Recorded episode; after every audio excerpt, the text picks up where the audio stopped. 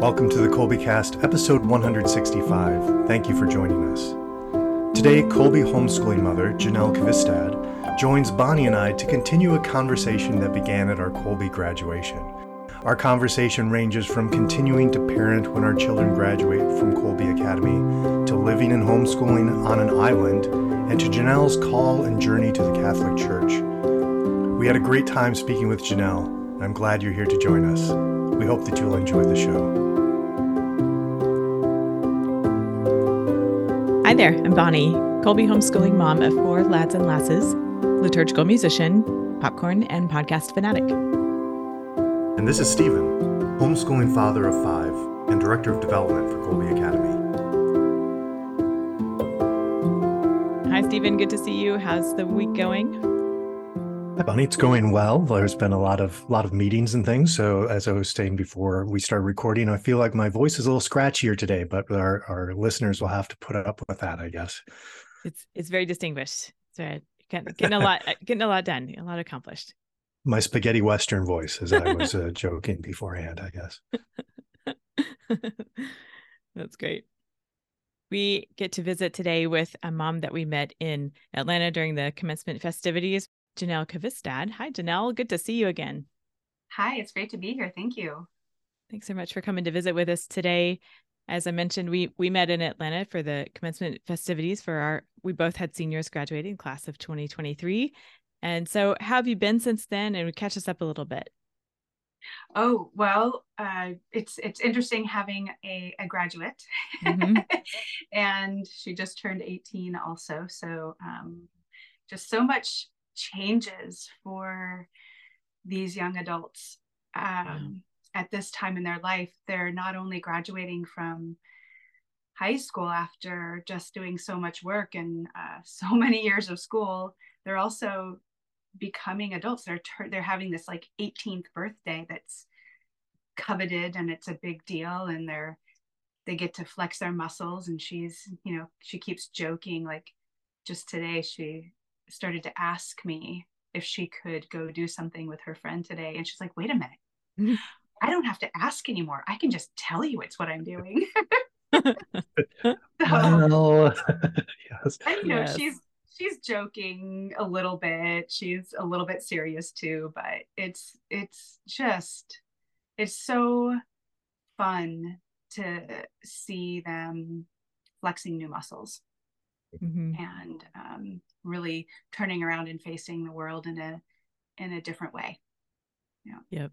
And, and she's your first 18 year old child, right? The first first of your children. Yes. To, yes, mine too. Yes, we have yeah, we have two children. Uh, she's the she's our eldest, and then we have another um, uh, son um, who is entering his sophomore year. Okay. In, with Kolbe. Yep, this is our our first grad our first graduate, our first 18 year old in the household, and yes, we've had a lot of conversations about this is not a light switch situation. Like, yes, you're an adult in many ways, but it's not like an overnight thing. Like, right. there's still a lot of growing to do. We still can be helpful to you. Yes, you're going to make a lot of um, you're going to learn a lot of hard lessons, but you don't have to learn all the lessons the hard way. Right. We're help you with that. yeah. Yes. Yeah. Same for us. So, like, we have never been parents of an 18 year old before. So, we're going to have to kind of, right. Yes. Well, and she's staying at home. Um, she's not, she's chosen not to go to college and she's, so she'll be living with us. And we own a small business and um, she works full time there. Okay. So she'll be, you know, traveling a lot. She's going to you know, get out in the world and play a little bit. And she's got some travel plans with some friends, but she wants to spend a year working and traveling and just get some money in the bank and not not have a bunch of pressure on her about what's next. She needs to she needs to she needs to spend some time really thinking about what's next for her. So. Sure that makes good sense. Yeah. And I love having her at home. I'm I, like, there's, I'm so thrilled actually that she's not flying the nest right now. That we still get to to live in the house with her, and she's a delightful person to just be around. So I'm I'm happy about that.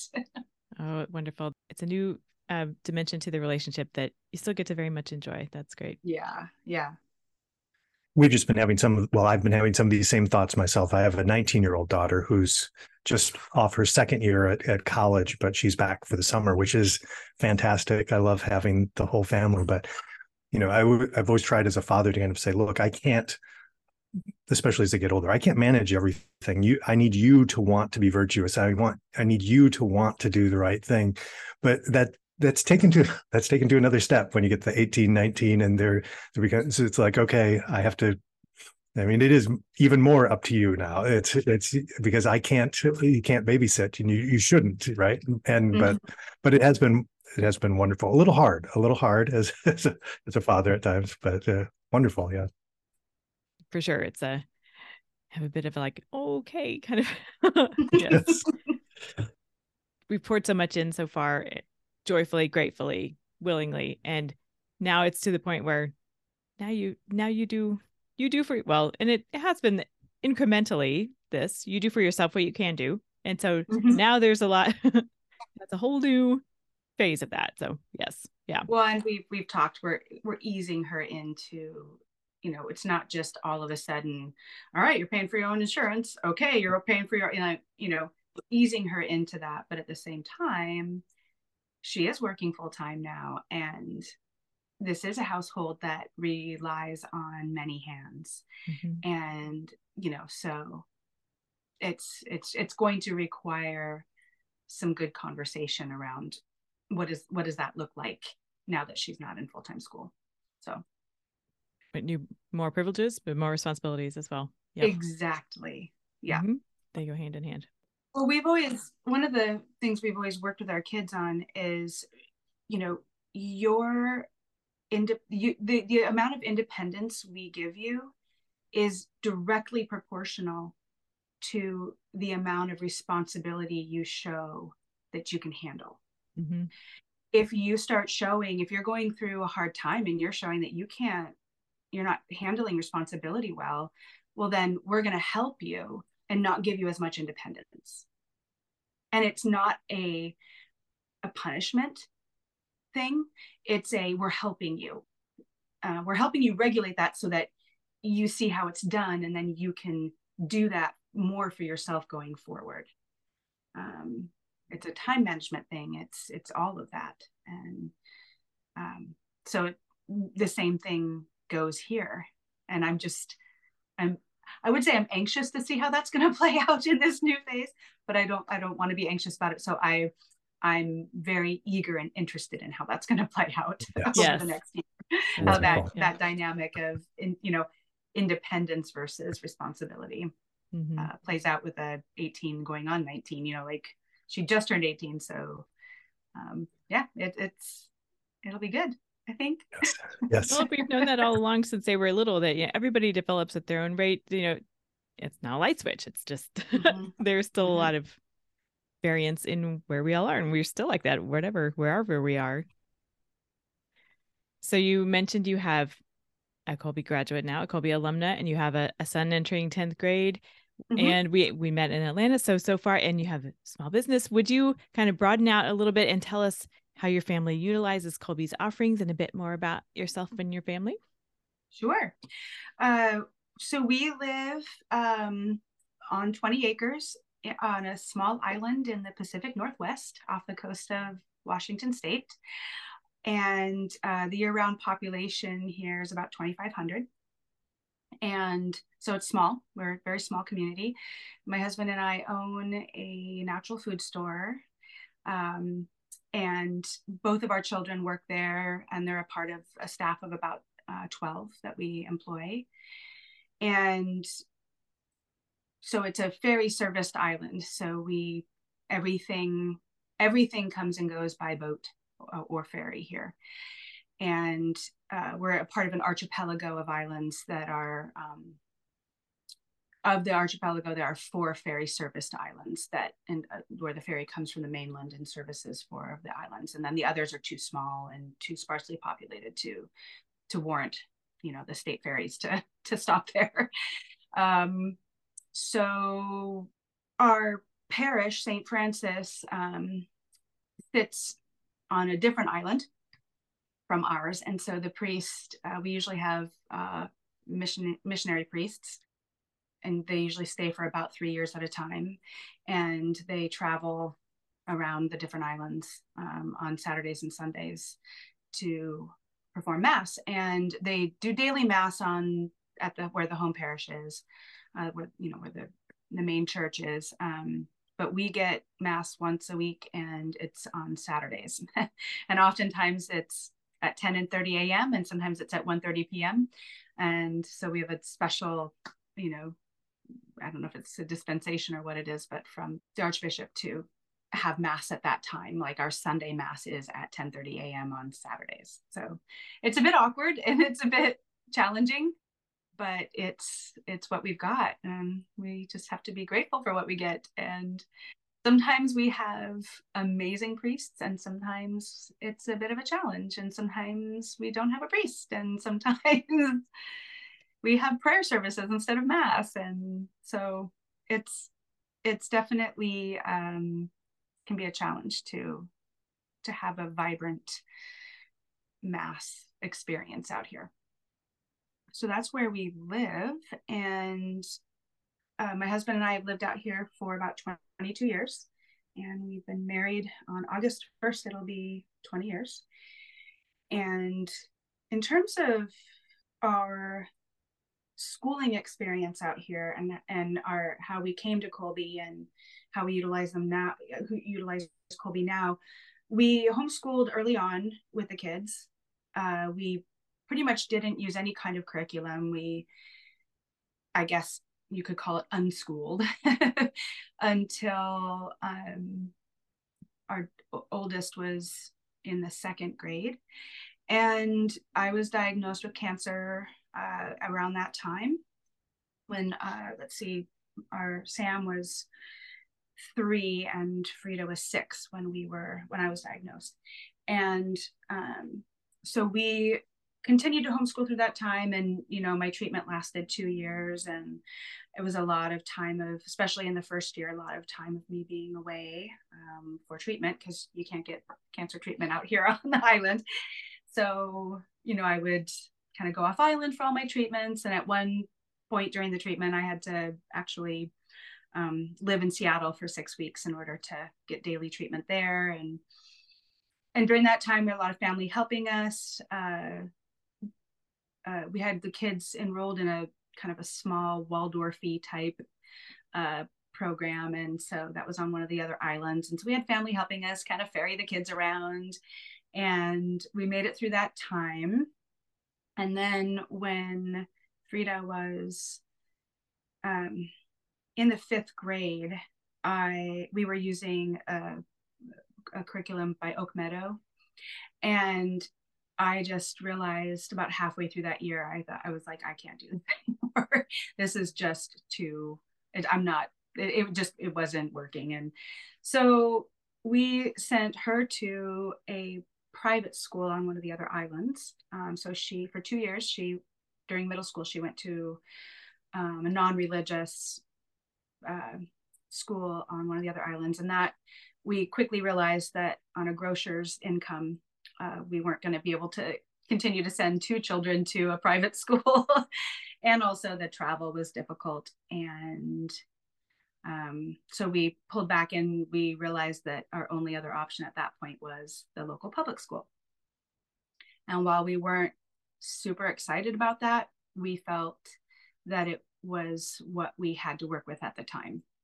So we enrolled both kids into our local uh, public school, and that lasted um, a few years before the lockdowns happened so and when the lockdowns happened because of our business we you know most people were sent home um, out here in washington state anyways. I don't i don't know what lockdowns were like for you guys but out here it was very severe and people were told to basically go home and not leave their home unless they absolutely had to. Uh, except unless you unless you work at a grocery store you keep going to work.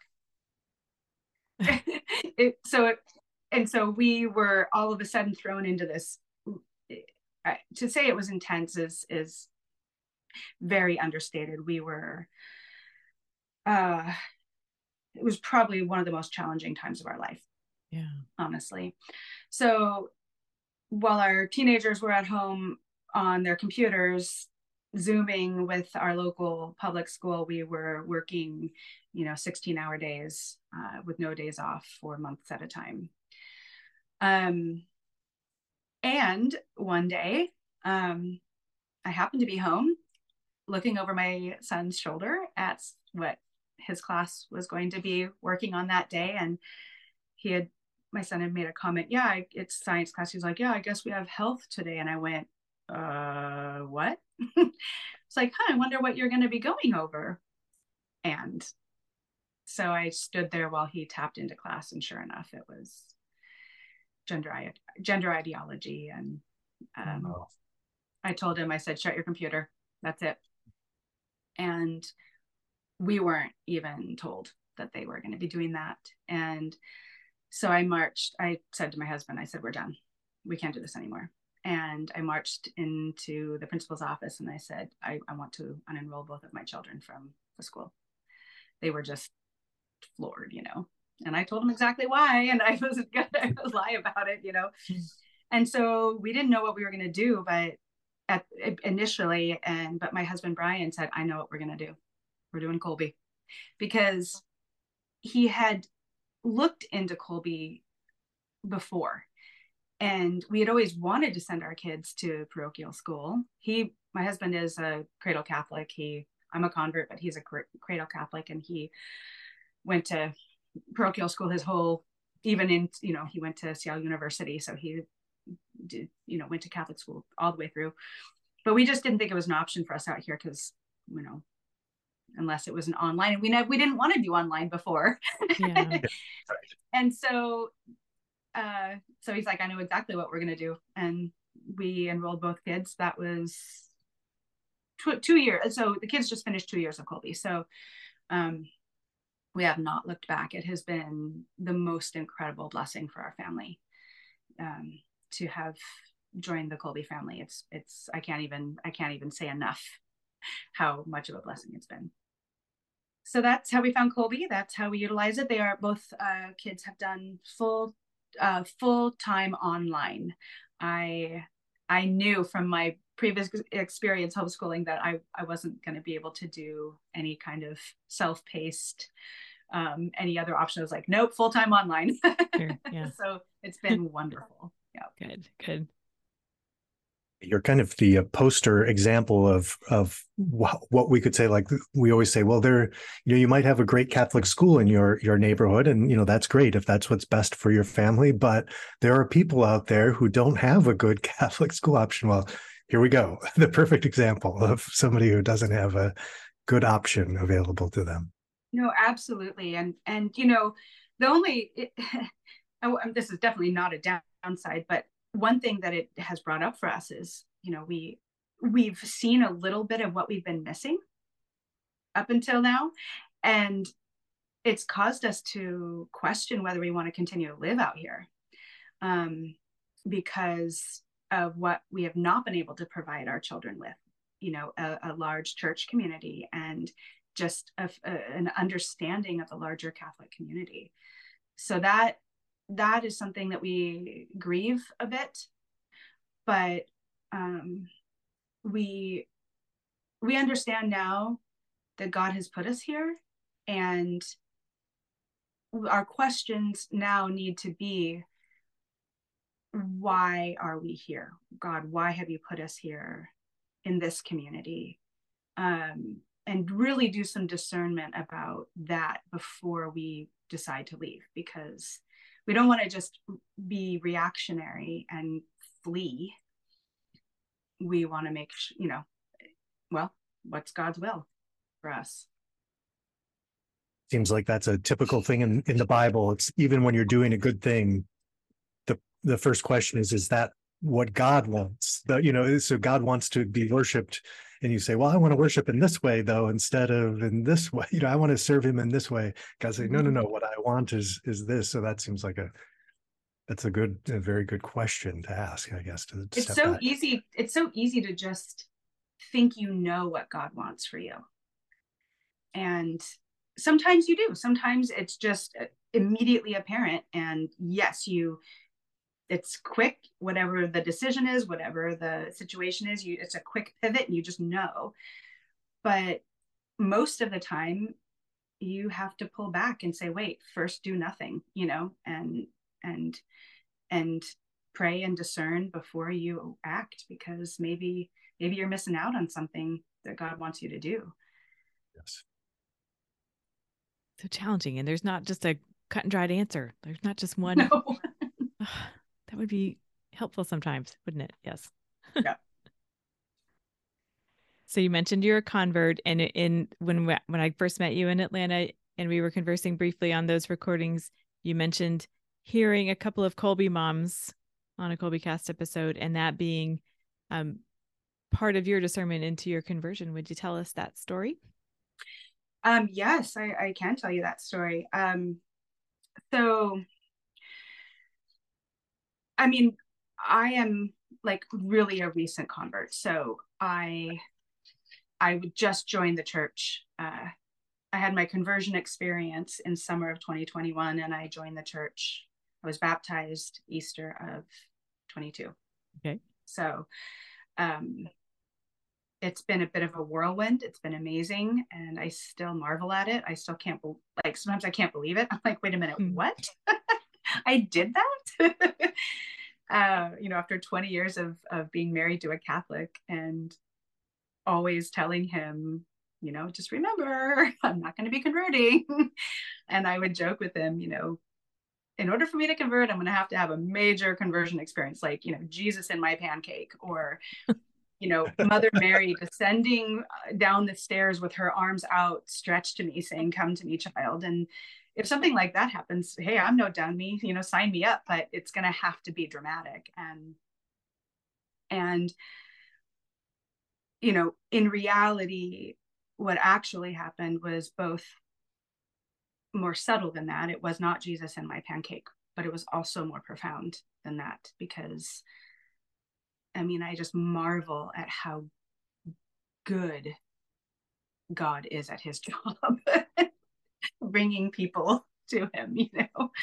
So, um, yeah, I I grew up in a non-religious household, uh, two divorces, um, and so even though it was you know difficult difficult at times i i was definitely loved and cared for uh, by my parents and uh, as a child uh, so my grandfather on uh, my on my father's side was a presbyterian minister and uh, my grandparents were very instrumental in bringing young life to western washington.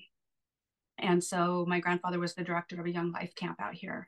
So my parents always sent me off to to camp every summer. And i loved going to camp. I loved it. It was it just, every year i looked forward to it so much. Um, but there was always a bit of heartbreak also because i i mean i have this distinct memory of leaving the the kumbaya campfires right and being told to go to my cabin and ask jesus into my heart and um, but I was told, you know, you have to do it in a right way. You have to ask him with a pure heart. You have to, or he won't come.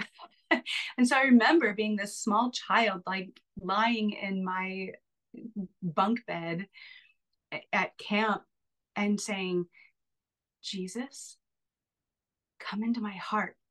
And I'd wait and I'd wait and I'd open my eyes and look around and I and I'd think, did he come? Is he there? and i just felt both you know anticipatory and wanting it but also like i don't i have no idea what i'm doing here. And it was confusing for me. And because i my parents weren't religious i i would go home and i wouldn't have um, anybody to talk about any of that with. So then in middle school i started going to a methodist church with a friend and her family. I I, I sought God a lot as a child, and uh, so all of this stuff I was doing on my own. My parents were like, "You want to go to church? What?" You know, when I told them I wanted to start going to church with this family, and so I, for several years, would go to church with this family, and again, I found myself abandoning it because I couldn't reconcile the idea that my parents were going to hell because they had not accepted Jesus Christ as their Lord and Savior. And I, again, I had nobody to to help me reconcile all of that. And as a child, that was traumatizing. I didn't want my parents going to hell. sure. And so I couldn't believe it. I had to abandon Christianity in order to to to um well I had to otherwise I, I it was either I believe that my parents were going to hell or I don't and I wanted to not believe that my parents were going hell and then you know and then my 20s hit and you know I I kept seeking. It's like I found myself like I remember being very interested in goddess spirituality right? And I would re- oh, I really read up on that and I started hanging out with people who were into it. And then and then I was invited into like this kind of Wicca thing and I was like okay and I kind of started poking around. I was like ooh no like no, no. it just yeah. it I it felt so wrong but I didn't know why it felt wrong. You know and and it's and now it's like as now that I've now I know God and I look back at all these times in my life where God was so clearly walking with me and protecting me and guiding me.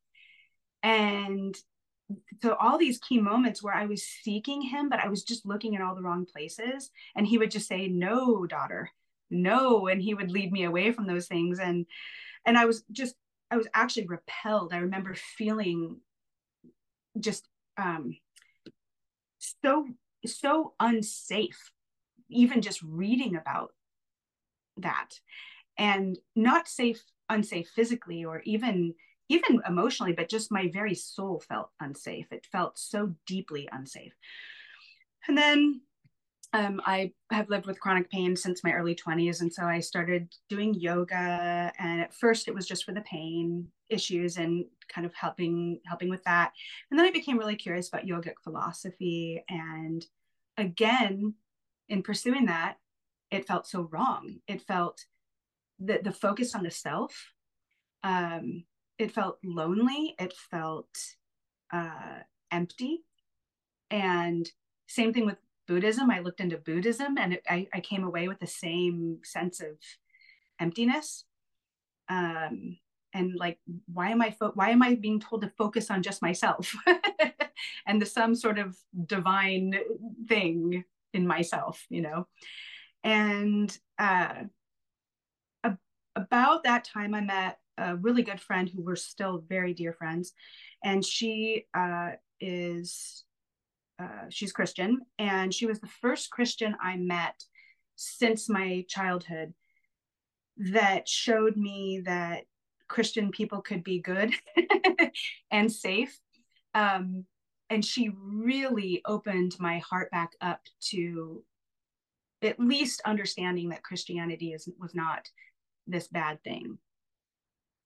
Uh, and now I see that God put her in my life to to kind of open my heart a little to be able to meet my husband brian and be open to dating a religious a christian man and um oh and one one other experience i had in high school that i wanted to mention about uh, just god's hand being there you know after i had kind of rejected christianity I was at a friend's house and a Ouija board was brought out and I, I was invited to do it. And I had never done anything like that before. And it was, it was a crazy experience.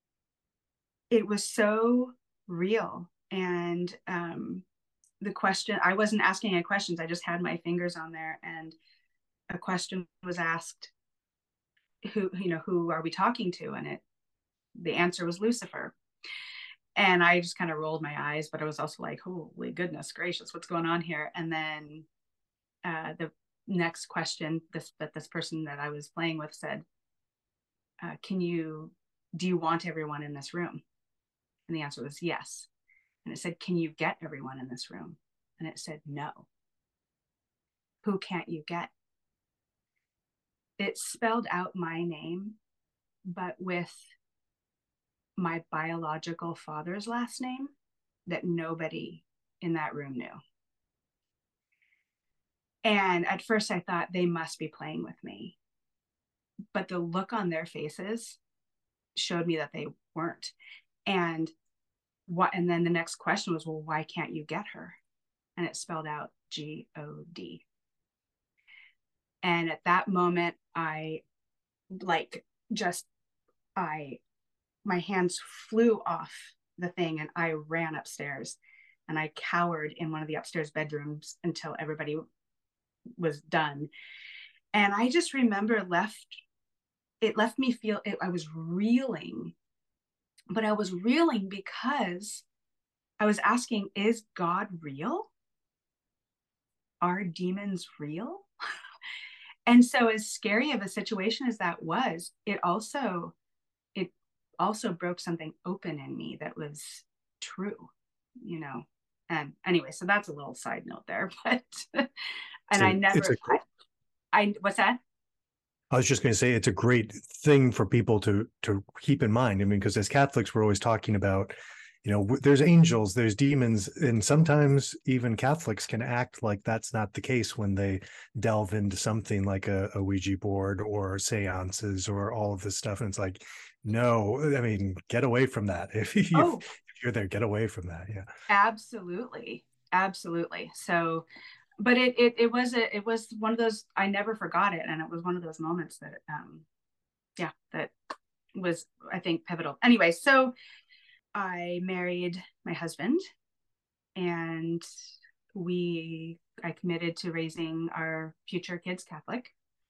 Uh, I went to church every week with him um, for many years, and then I stopped going to church because I was starting to have a very difficult time with much of what I was hearing in Mass. I didn't understand it. As a non Catholic, I felt like a voyeur. Um, I didn't know how to engage in the Mass as a non Catholic.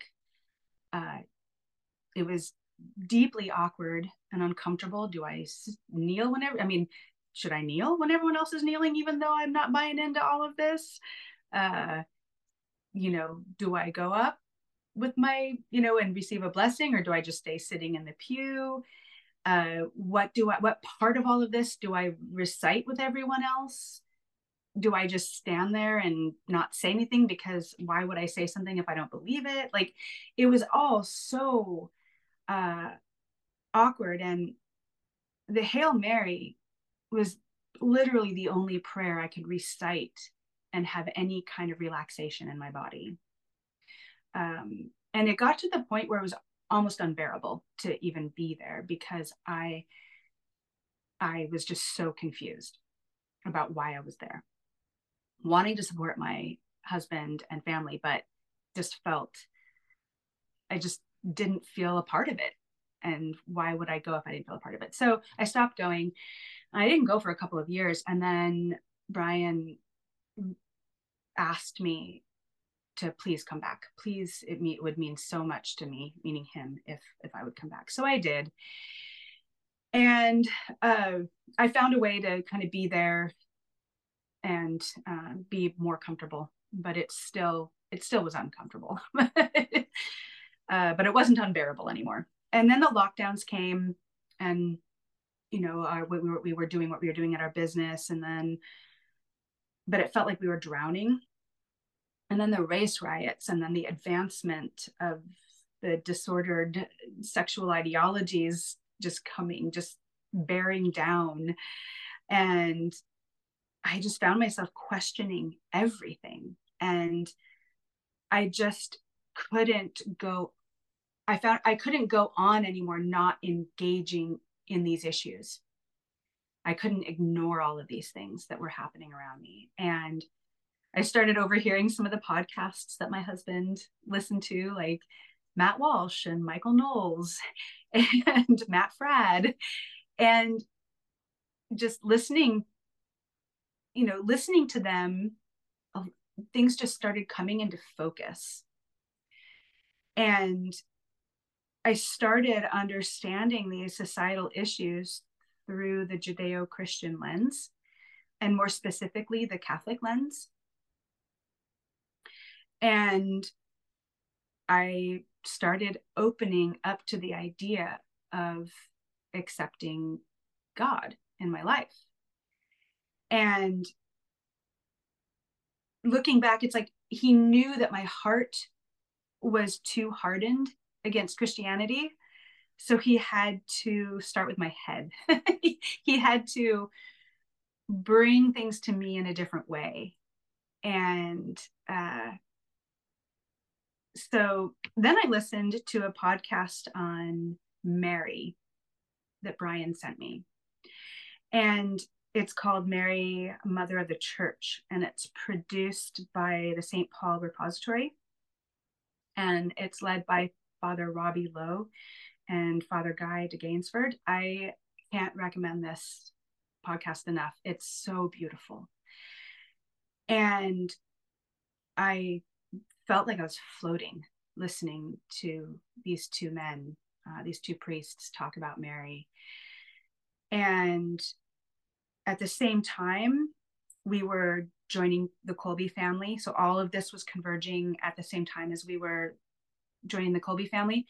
And so, kind of to bring this around to the Kolbecast, um, one day I was listening to, and I, I still have not gone back to try to find the exact podcast. I would kind of like to just, I don't know, it would be kind of fun to remember the exact one, but I remember it was a couple of moms and it was a couple of female um, administrators, maybe or teachers from Kolbe, And they were talking about we were the the subject was I think homeschooling middle schoolers maybe, and just the joy in their voices, the peace with which they approached their tasks. Um, I I just I wanted to be one of them. I wanted to be like that. I wanted to have that for myself.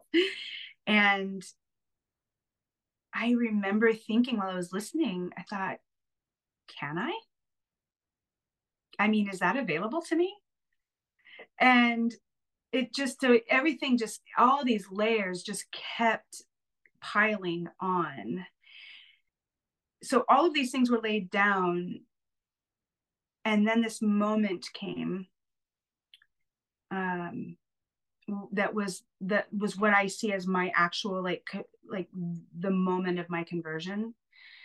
I was working on a fencing project here. We have horses and i was working on on a fencing project and you have to like there's all these little bits and pieces of fencing that if you're going to work on a project you have to think about your project and you have to gather all your pieces together and put them in your bucket and walk all the way to the other side of the pasture with your bucket of fencing pieces. And you always forget one or two pieces. So you have to walk all the way back to you know where your barn is or whatever and get the piece that you missed.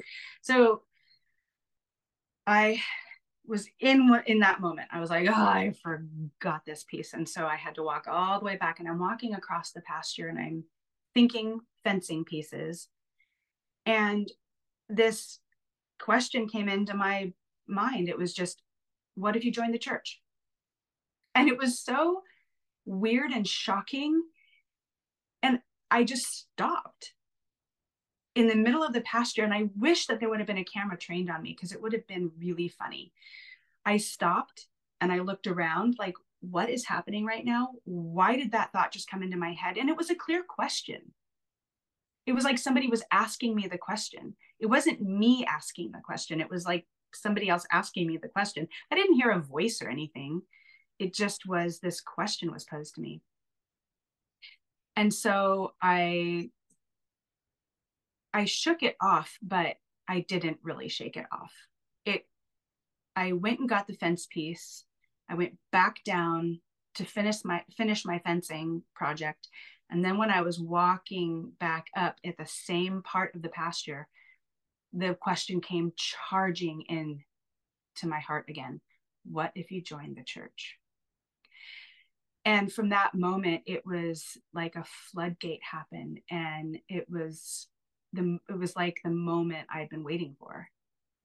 And um, I felt like that giddy feeling that you feel when you're falling in love and you're so excited and you can't wait to see the person again. and so I sat with it for about two weeks because I, without saying anything, I did not want to say it to my husband because I was worried that I would change my mind.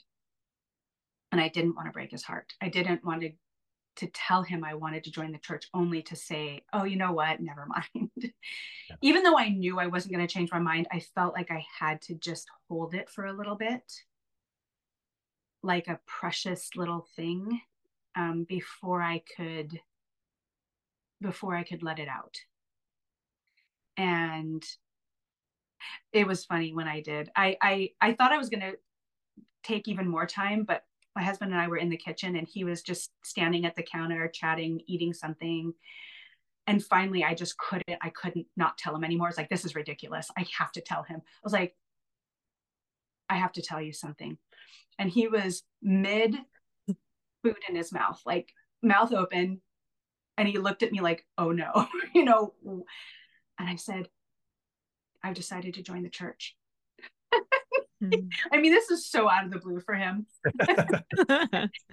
and I mean, he had to pick his jaw up off the floor. And he, what he said back to me was so perfect. He gathered himself together and he blinked a couple times and he said, Well, you've always been good at following your gut. and that was that. So, yeah, I I joined RCIA and was baptized last year. So that's my crazy conversion story. Beautiful. but not crazy, um, just right. just a normal, just your average every day too. It's both I, I love how it's both profound. I mean, to me, it's obviously life changing and drop to my knees profound, but it's also just an everyday conversion. So it's at, at one i'm a convert myself and at, at one point my uh, my wife's grandmother was writing collecting stories about converts and I, I, got to put my story in in her book but the title is chosen again because as you're as you're telling your story and as for me it's it's every convert i think you i mean it could be called as well but you you i think i think it sounds like you you recognize that from before it was even a possibility you were you were chosen you were selected and then called. It's such a lovely thing for us to remember you know even for those who have been catholics all their life it's they were chosen as well and they just didn't have to go through all of the the ups and downs and through all of the obstacle courses that that the uh, that maybe a non-catholic did but or maybe they do but uh I think it's a different obstacle course. Yes. You know, yeah. and a lot of the cradle Catholics that I've talked to, um, because I, I I expressed early on some some grief that I, I kind of had about not mm. finding the church sooner. And I felt I kind of had this panic moment for a while, this panic feeling for a while of all that I missed out on, you know. And well this grief of not having um, such a close feeling to god but so many cradle catholics have told me that they have experienced these long stretches of uh, you know a dry faith period and that what they wouldn't give for my zeal now and my excitement and that it excites them just to talk to me now and so i think that it is just a different obstacle course. And I was so glad that they talked me down off that ledge because um, I don't want to feel sad. I don't want to feel, you know, sad about my my journey to Christ. It's it's been a joyful one. It's been a hard one, and I mar- but right but at this moment I I feel well I feel like I'm home finally, and it it is the most incredible feeling. I think that um I can I can handle my my suffering just feels so different now. I I feel I have a place to to put it and and something to suffer for. Um, whereas before it was just suffering for the sake of suffering. mm. So no, we all have our we all have our faith journey. And that sounds so that sounds so cliche, but it's so true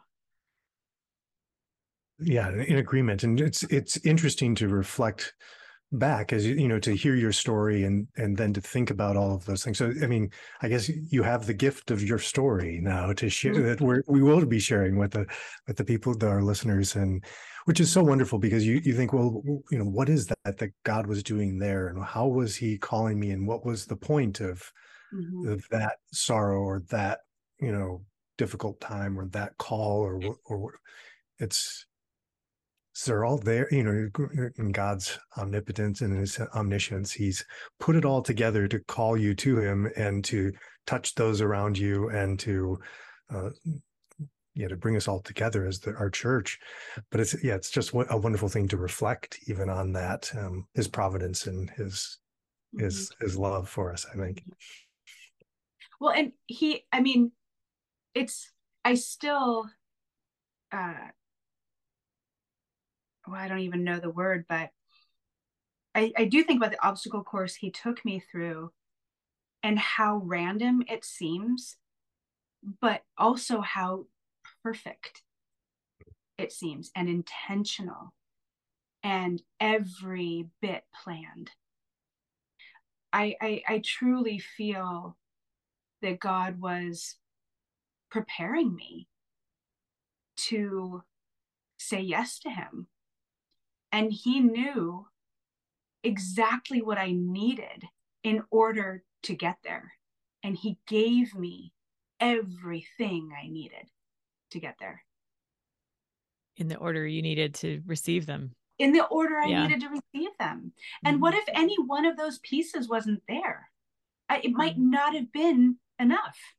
Yeah. What if the Kolbecast wasn't there at at that moment? You know, when I had maybe just listened to that Amazing Mary podcast. You know, it, it all built on on each on on each other. Every one of those pieces built on each other. Um, and I, I do joke a little bit too. I, I do think that maybe God, I mean, obviously God, well, I do think he got a little impatient with me. I do think he was finally like, you know, I'm walking through the pasture and he's finally like, okay, I've had enough daughter, you're mine. Let's do this. Yeah. Now's the time. Join the church. I love hearing conversion stories. I hardly ever know what to say in response to them beyond that's amazing and beautiful. And and without feeling like I'm going to say something just hokey, but it it's heartfelt. Like I could see God working that whole time. You didn't know it at the time, and that gives mm-hmm. me hope in my own circumstances when they're challenging. Like there's something this is working towards something mm-hmm. if i cooperate right i hope it's not too much of a leap or um otherwise i don't know what the word is but thinking back to our, the start of our conversation how yes. our our eldest children are venturing out into new phase of life like we have had a lot of um it has been within our purview to make a lot of decisions for them it's not so much that way anymore for us and it's this this new chapter of okay, it's really a different I keep using the word chapter. I'm gonna need to find a new word pretty soon. But it can tell that it, hopefully i'm hopefully I'm coming across like his story now to right. all the more so yeah. Well and, and parenting doesn't stop when they turn 18. And um, you know, I so I played a little joke on my mom when I was diagnosed with cancer. I know that sounds kind of dark and morbid, but you you, you kind of have to joke with cancer sometimes because otherwise you know anyways you have to you have to have a sense of humor. But um i so i was 39 when i was diagnosed and for obvious reasons my mom was was uh kind of shattered by the news and it was very hard and as we moved through and uh, she wasn't so shattered anymore she started helping and and uh, i gave her this magnet uh, that said the first 40 years of parenting are always the hardest. And as i gave it to her i was like sorry to kind of you know kick it to you again mom with this but so, but it's true. i mean you know even in that moment here comes my mom charging into the situation to parent me and to mother me and to help me. I couldn't have i couldn't have made it through the the first year of my treatment without my mother. I mean she showed up so strongly for me she um came to the island four days out of every week for the first six months and weeded my garden, cleaned my house, took care of the kids, cooked for us. I mean, um, so you you just don't stop. I mean, I'm telling you this because of what you said about we're putting our kids out into the world, and as long as we're alive and our children are alive, we're parenting them. It just the dynamic changes a little based on the different stages of life.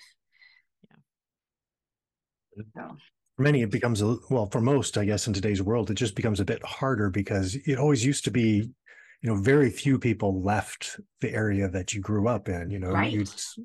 but now people just fly off all over the place i mean we're already having sort of not deep discussions about like well okay what happens when all the children are out of the house and living in rural arkansas? Will it's probably not likely most of them are going to end up in our area here. They're going to fly all over the, the place and how do we still i mean you can do it virtually. We we can, we can be virtual parents i guess for all but how do you you know manage all of that? And it's just a it doesn't stop but it's a little just like um developing a community at Kolbe Academy mm-hmm. with all over families all over the country and the world. You have to be a little bit more deliberate about it, I think, than maybe the fact that everybody could just come over for Sunday night dinner at at mom's mm-hmm. house or whatever. You know, that's mm-hmm. the but it can be done and it needs to be done i know so well and it's easy for young adults i think to feel dropped by their parents when what the parents were trying to do is give the their child who's now an adult um, some the, the, the freedom that they've quote unquote earned maybe but um so you ha- it's a it's a delicate dance just reminding your child that no matter how old you are i'm here for you um in in in whatever way i can be and i will never drop you. Uh so it, it's I, I I think that we need to be careful about um, giving them too much space. I think we need to. I would rather be a little annoying, um, and can and and what you doing? You need anything? How's it going? Where are you going? What's going on? I'd rather be a little annoying than than have them feel like I'm not there for them. I would I would like to encourage every every parent, I guess, out there, but particularly moms, to mm-hmm. be like Saint Saint Monica, to be like the Blessed Mother for us, who mm-hmm.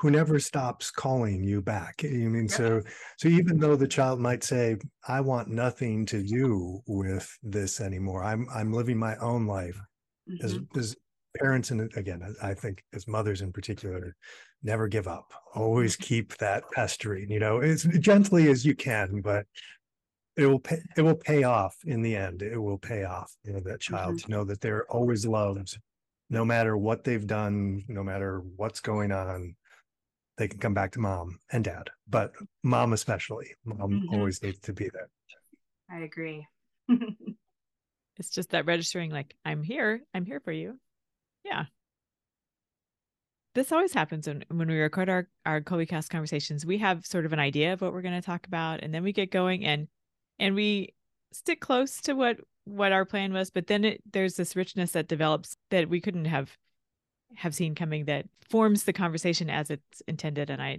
i see a lot of that in this conversation today. It's really been really been quite the blessing and, and joy to to have the time with you to, to visit and and just have this time together. Well I, I appreciate the opportunity. I um in my daily life you know out here you know in, in a rural area with not many catholics and um I find, you know, I, I listen to a lot of, you know, kind of Catholic content uh, on uh, as I'm going about my day. So I, I, find myself always listening to Catholic podcasts, whether it's again Pints with Aquinas or um, Girl Boss Interrupted or Called and Caffeinated or all these wonderful uh, people. Um, I I don't ever get to talk back. so thank you for the opportunity to actually um, you know be a part of it and and put my two cents in. I sometimes i sometimes i do talk back and then i have to realize oh yeah no you're they're not actually they're not actually listening to you Jennell. You know you you you might have just said something but matt fradd isn't hearing you you can tell those are good podcasts though because yeah. you think you could you could jump in yes yeah. that's one of the things i like about them like i would not get to be a part of this conversation in any context if if it not were not for this podcast so that's one of the yeah. things i have always enjoyed about them and you mentioned that actually when we talked in atlanta how you have been seeking out immersive experiences to with yes. the broader catholic community i remember that that stuck with me yeah yeah no we're we're actually um, our son is getting an opportunity to go to Steubenville, uh, Steubenville Northwest uh, conference next month. With um, there's a parish on the mainland in Anacortes called St. Mary's, and an amazing parish with a very faithful and wonderful priest there, Father Mel, and uh, so we get to tag along with them. Sam gets to go with a small group of of young people over to Steubenville Northwest, which we're really excited about. And I don't know, I'm I'm kind of putting this out there. I am feeling a little fire to maybe go to Seek. Uh, yeah. Uh, to kind of drag my whole family to Seek in January. Um, the last one so looked amazing. I don't know. Yeah. I know. And I just, my husband and I, after going to March for Life in January and then uh, going to um, Atlanta for the graduation. Um, we just we need these experiences of really being surrounded by Catholics. I know that at March of Life it wasn't all Catholics over there, but there were a lot. and uh, but I just we need to we need to really be nourished by a critical mass of people um, in person. You know, it's right. we need that to be see to see actually see each other's faces and reach out a hand and actually touch somebody um, so we're we're really uh, wanting to do more of that every every travel experience we have now we're, we're trying to make sure there's a, a uh, spiritual component to it so that's how we're getting it now opens up a lot of new of new uh, possibilities too yeah Mm-hmm. And that's very galvanizing, just those the times together like that. Jennell, I'll be praying for you and your family. And as you all write this next chapter, I'll, I'll just stick with that. I've already used it enough times this episode. I'll just search hey, we all love books. Time. There's nothing right. wrong with chapter. That's right. Well, I'll be thinking of you all. It was such a pleasure meeting you in Atlanta. And I've been looking forward to this day to get to visit with you again. Please keep in touch and, and know of our prayers for your family and and our gratitude for you for coming to talk to us. Thanks so much. Yeah, thank you very much. And we pray as a family for Kolbe, the Kolbe community. And um, we there's so much we we couldn't be doing without being a part of the Kolbe family. So thank Subscribe to the Kolbecast on your favorite podcast app so that you don't miss an episode. And let us know how we're doing by leaving a rating or a review. And as always, feel free to email us at podcast at kolbe.org. Mary, our mother, pray for us. St. Maximilian Kolbe, pray for us. Ad Maiorem Dei Gloriam.